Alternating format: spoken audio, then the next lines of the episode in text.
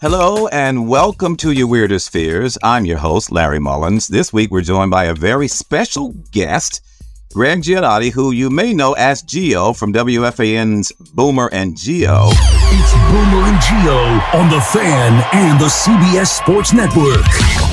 Gio is not afraid to go head to head with anybody when it comes to sports, but there is one thing he is afraid of, which just shocks me because I figure the guy tried everything. Gio, tell us about it. This fear that you have for volcanoes.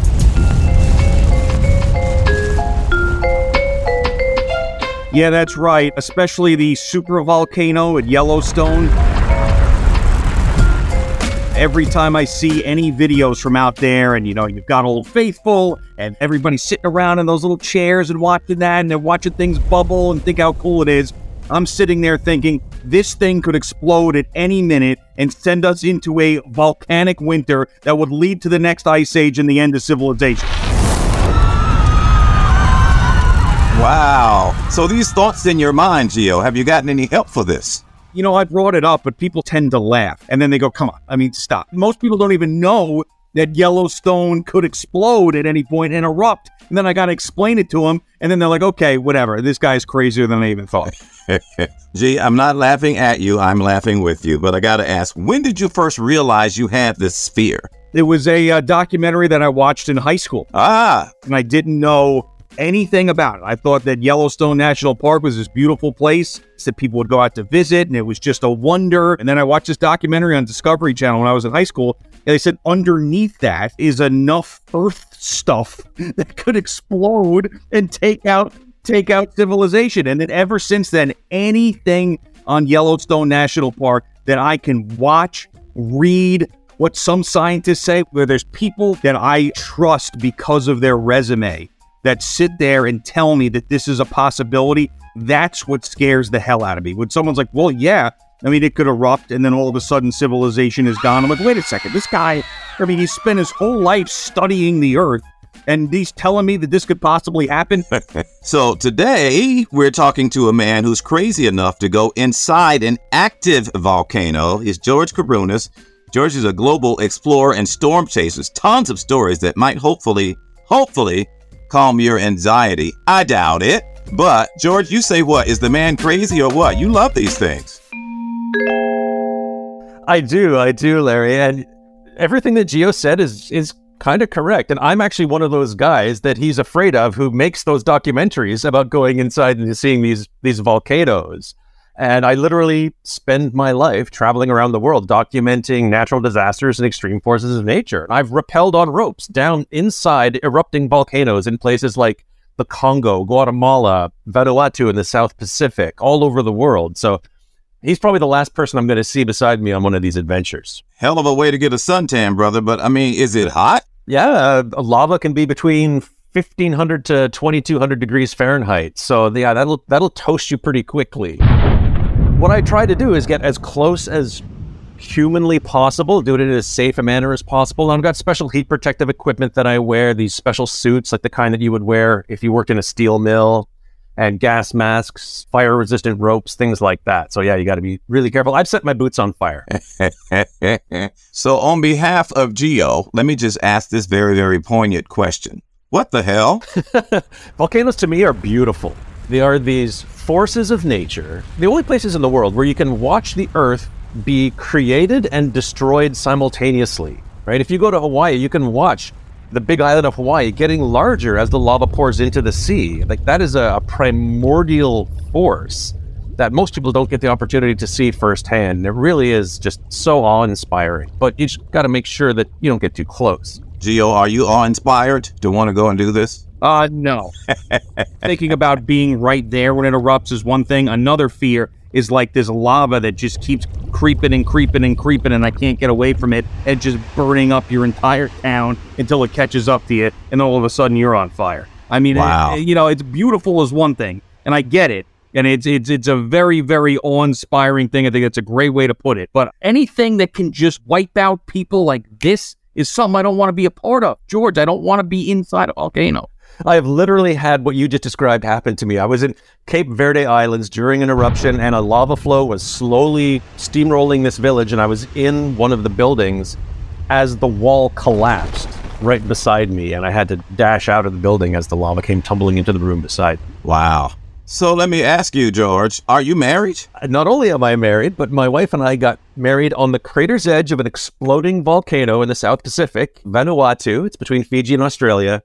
There's a volcano there called Yasur, and it explodes every five minutes for the past 800 years with pieces of lava chunks flying hundreds of yards through the air. How did you get past not being afraid of this active nature? Let the record show that I never have said that I'm not afraid because I am. When I do these things, I do get afraid. I'm excited to get up close, but once I am close, it's the fear and the respect for these volcanoes that keeps me alive. I've been doing this for so many years that what people may perceive as fearlessness is more uh, experience and knowledge of these volcanoes. But yeah, uh, we have every reason to be afraid of them. If we were to shrink the Earth down to the size of an apple, the crust that we live on would be as only as thick as the skin on that apple, and beneath us is all of this hot rock that uh, every now and then comes to the surface. Oh my goodness. And you were describing something about Yellowstone and you and, and Gio were in agreement about there's this fear that someday the big one's going to happen and oh boy, we're in trouble. Break that down for me. Yellowstone is a super volcano. And we categorize volcanoes by their explosivity. There's something called VEI, the Volcano Explosivity Index. And it goes from zero, which is kind of like these volcanoes like in Hawaii, like Kilauea, where the lava is just flowing on the surface, up to VEI 8. And 8 is these catastrophic super eruptions. And Yellowstone has had VEI 8 eruptions in the past. The most recent was Taupo in New Zealand about 27,000 years ago, and that was also a VEI 8. And these are the types of eruptions that can take 100 square miles of rock, pulverize it into ash, and launch a lot of that up into the stratosphere, which can then circle the entire Earth, reflecting sunlight back out. We get basically a nuclear winter, a volcanic winter, which can cause global crop failures. As scary as that sounds, and it is freaking scary, it is unlikely to cause the extinction of humankind. Life would get really bad for quite a few years, and a lot of people would perish in a situation like that. Worst case scenario. But the human species would likely live on. So, Larry, if you don't mind, I just got I have one question. Like, if and when this super volcano erupts in Yellowstone, it's on the news. The ash plume is going to reach us at some point. Maybe we're in volcanic winter. Maybe we have another ice age. Where do I take my family so I can live? Just hunker down. Uh, at that point, become a little bit of a prepper, if you will, making sure you've got some provisions and food and water and first aid supplies and things like that. And it'll take some time, but let it blow over. And uh, I say the best spot, the best spot is the studio you're in. You know, you got glass, uh, you know, bulletproof glass and, you know, strong walls when they seal us in. You know, we have to call security to get us out of these joints. So, hey, Right. I, I can hang with salespeople for four years straight. so are you feeling better about yourself, Gio, first of all? Um, a little bit. I, I actually love the fact that George was able to say things like Gio's absolutely right about these things, and he's knows that he's right that if this did happen, it would be catastrophic. So at least someone is telling me like the, what you're seeing and what you're reading and what like that stuff is true. But you know the chances of it are are, are very very small. So I, I do feel better about that. I mean, if George is telling me to hunker down on Long Island or in New York City when this thing happens, then that means that it's not going to be that bad. I thought I'd have to get my family on a plane somewhere and go to like, I don't know, South America or South Africa or something like that to get away from it. But if he's telling me that, then I, I certainly do feel better about it. So you're good to go. You feel good about yourself now, George, having uh, helped this young man. Well, what Gio's experiencing isn't a phobia. It's not an irrational fear. There is some real justification to what he's feeling. It's just the proportion and the and the likelihood is just a little out of place. So I gotta ask this, Gio, why you worrying about a doggone volcano in New York City anyway? We know we have mountains around here, bro. What is your problem? Larry, did you not hear, George, that it's not a volcano that we're talking about in the South Pacific is going to shoot out some lava? We're talking about the Yellowstone super volcano. That if this thing blows, I'm telling you, you don't want to be alive. You do not want to be alive when that thing goes. We're all going to be affected by it. Uh, air travel will be deemed useless. We'll be stuck there, and chances are we'd be sitting in another ice age. So that's why I'm scared about that. If by chance I am alive and I'm stuck in a room with you, will you promise not to say, I told you so? I'm not promising anything, man. George Kourounis, you are amazing. Thank you so much for joining us, and thank you for listening to Your Weirdest Fears. Thanks to George for educating us today. You can follow George as he continues his global adventures on his website, stormchaser.ca. And a massive thank you to Gio, oh man, for hanging out with me. You can hear him on Boomer and Gio Monday through Friday, 6 a.m. to 10 a.m. on WFAN. I want to know your fears, so share them, and you could be featured in the podcast. If you click on the episode description, you will see the team's email address.